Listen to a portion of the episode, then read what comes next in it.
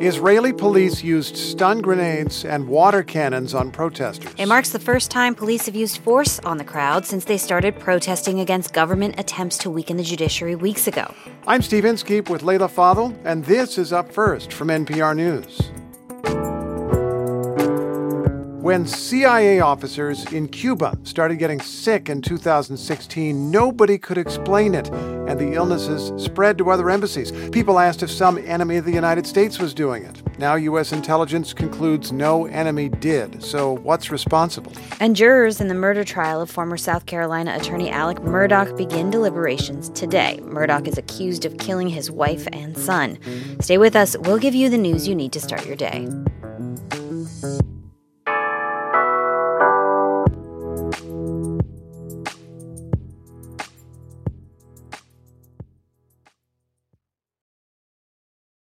In Israel, weeks of protests took a major turn yesterday.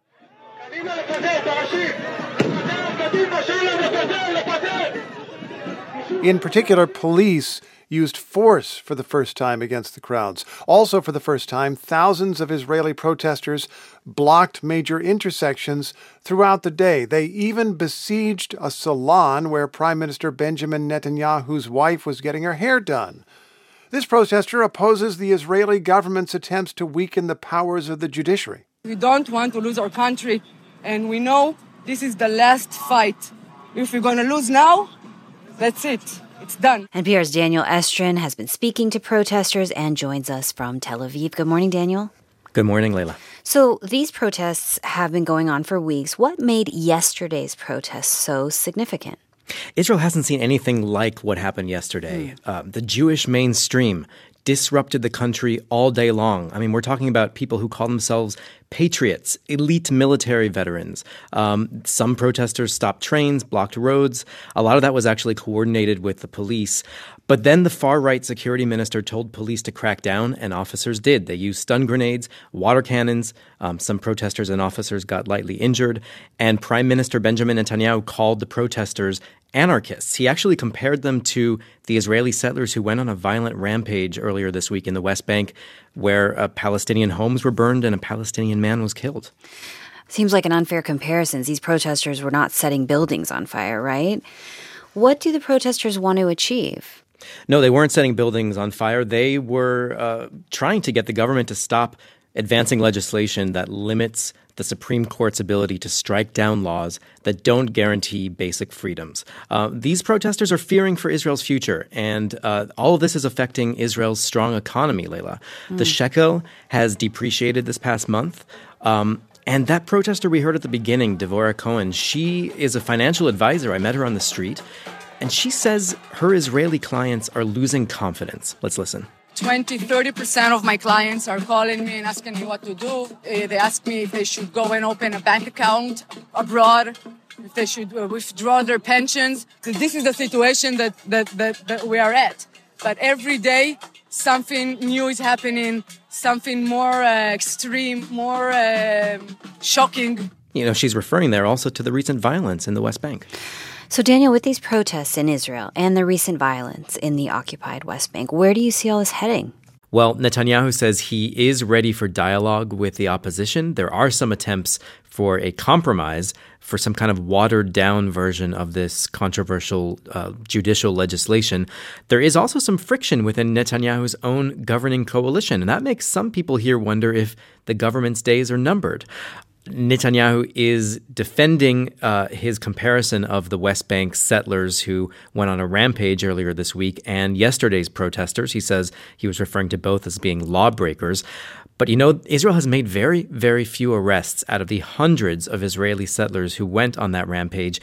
And Israel's far-right finance minister actually said that that Palestinian town where the rampage took place should be wiped out. U.S. State Department spokesman Ned Price called those comments disgusting. He said Netanyahu should disavow them. Netanyahu has not done so yet. NPR's Daniel Estrin in Tel Aviv. Thank you so much, Daniel. You're welcome.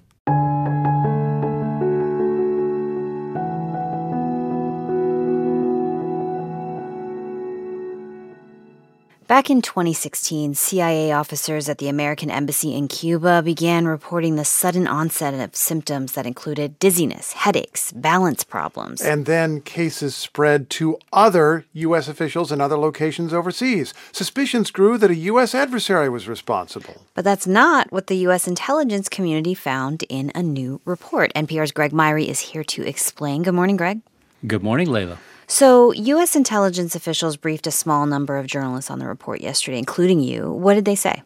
They said they did not find evidence linking any foreign country like Cuba or Russia or China to any of these episodes. Now, 7 different intelligence agencies took part. 5 said it was highly unlikely a foreign country was to blame. 1 said it was unlikely, and 1 didn't take a position. Now, the intel officials went further, saying this report found no credible evidence that a foreign adversary even had a weapon that could have inflicted this kind of harm. Okay, so if this was not an attack by an adversary, a foreign government, and there's no evidence a weapon was used, then what was causing this mystery illness?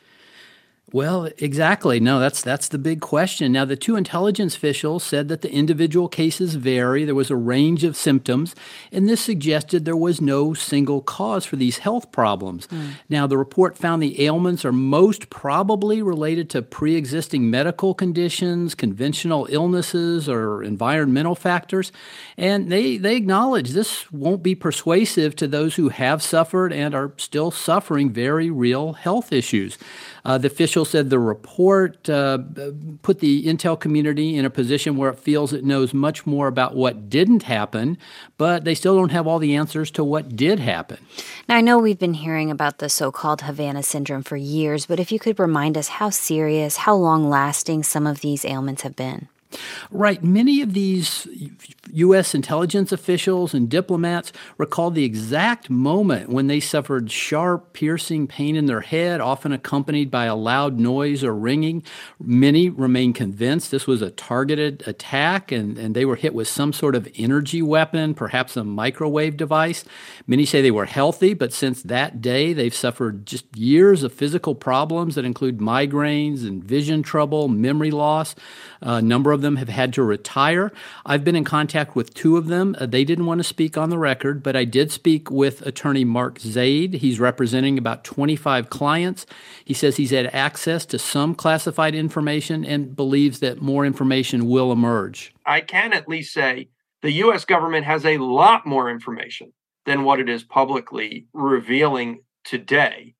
And that is where a lot of the unanswered questions arise from. Unanswered questions. So will there be answers? Is this essentially settled now? Well, not entirely, Leila. More cases are being reported, including some this year, though the numbers have slowed.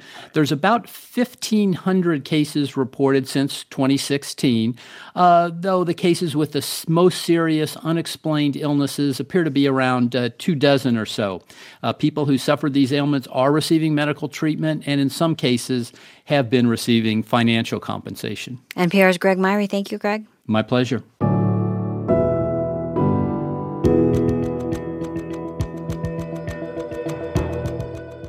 Jurors in the South Carolina murder trial of former attorney Alex Murdaugh are expected to start deliberations later today. The prosecutors spent almost 3 hours presenting their closing arguments on Wednesday. They are trying to convince jurors that this once prominent attorney murdered his wife and son in the summer of 2021. South Carolina Public Radio's Victoria Hansen has been inside the courtroom for this nearly 6-week-long trial, and she joins us live from Walterboro.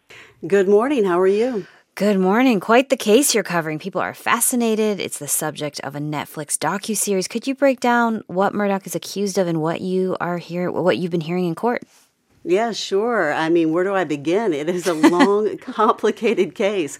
As the lead prosecutor, Creighton Waters, explained early on, Murdaugh is not only charged with murdering his loved ones, but has yet to be tried on charges he embezzled millions from his family's law firm and tried to stage his own death so his surviving son could collect life insurance money. What's more, Murdaugh's slain son had recently been charged in a deadly boating accident in which Murdaugh was being sued civilly. Now, Prosecutor Waters had to spell this all out to prove motive. That is, Murdaugh was a desperate man when he killed his loved ones to try to create a distraction and get sympathy. So how does the prosecution say Murdaugh murdered his wife and son? Well, Waters says Murdaugh lured Maggie and Paul to the family's rural hunting property where weapons were readily available. He says Paul was shot first with a shotgun near the dog kennels, and he didn't see it coming. Same with Maggie, because Maggie sees what happens and she comes running over there, running to her baby.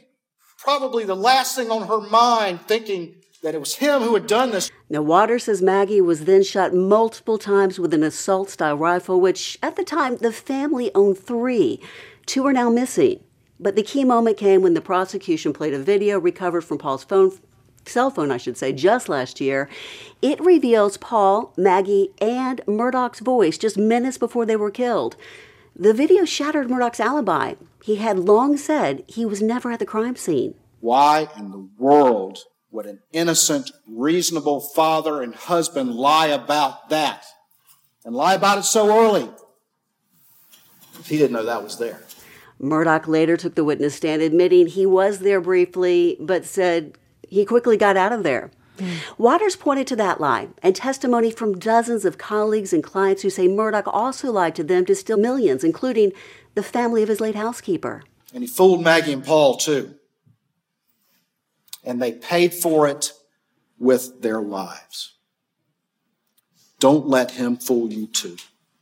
Wow, a lot to digest there. So that's the prosecution side. What is the defense expected to say as it presents closing arguments today? The defense says it will take just about 2 hours. It's really pointing to time in this case. To argue the motive is what they call ludicrous. The family had a loving relationship. There are no murder weapons that have been found, bloody clothing or fingerprints. And Murdaugh could have not have possibly done this alone. But the prosecution has pointed out repeatedly, Murdaugh is a skilled attorney and a part-time solicitor from a long line of solicitors who knows how to hide evidence. That's South Carolina Public Radio's Victoria Hansen. Thank you so much. Thank you.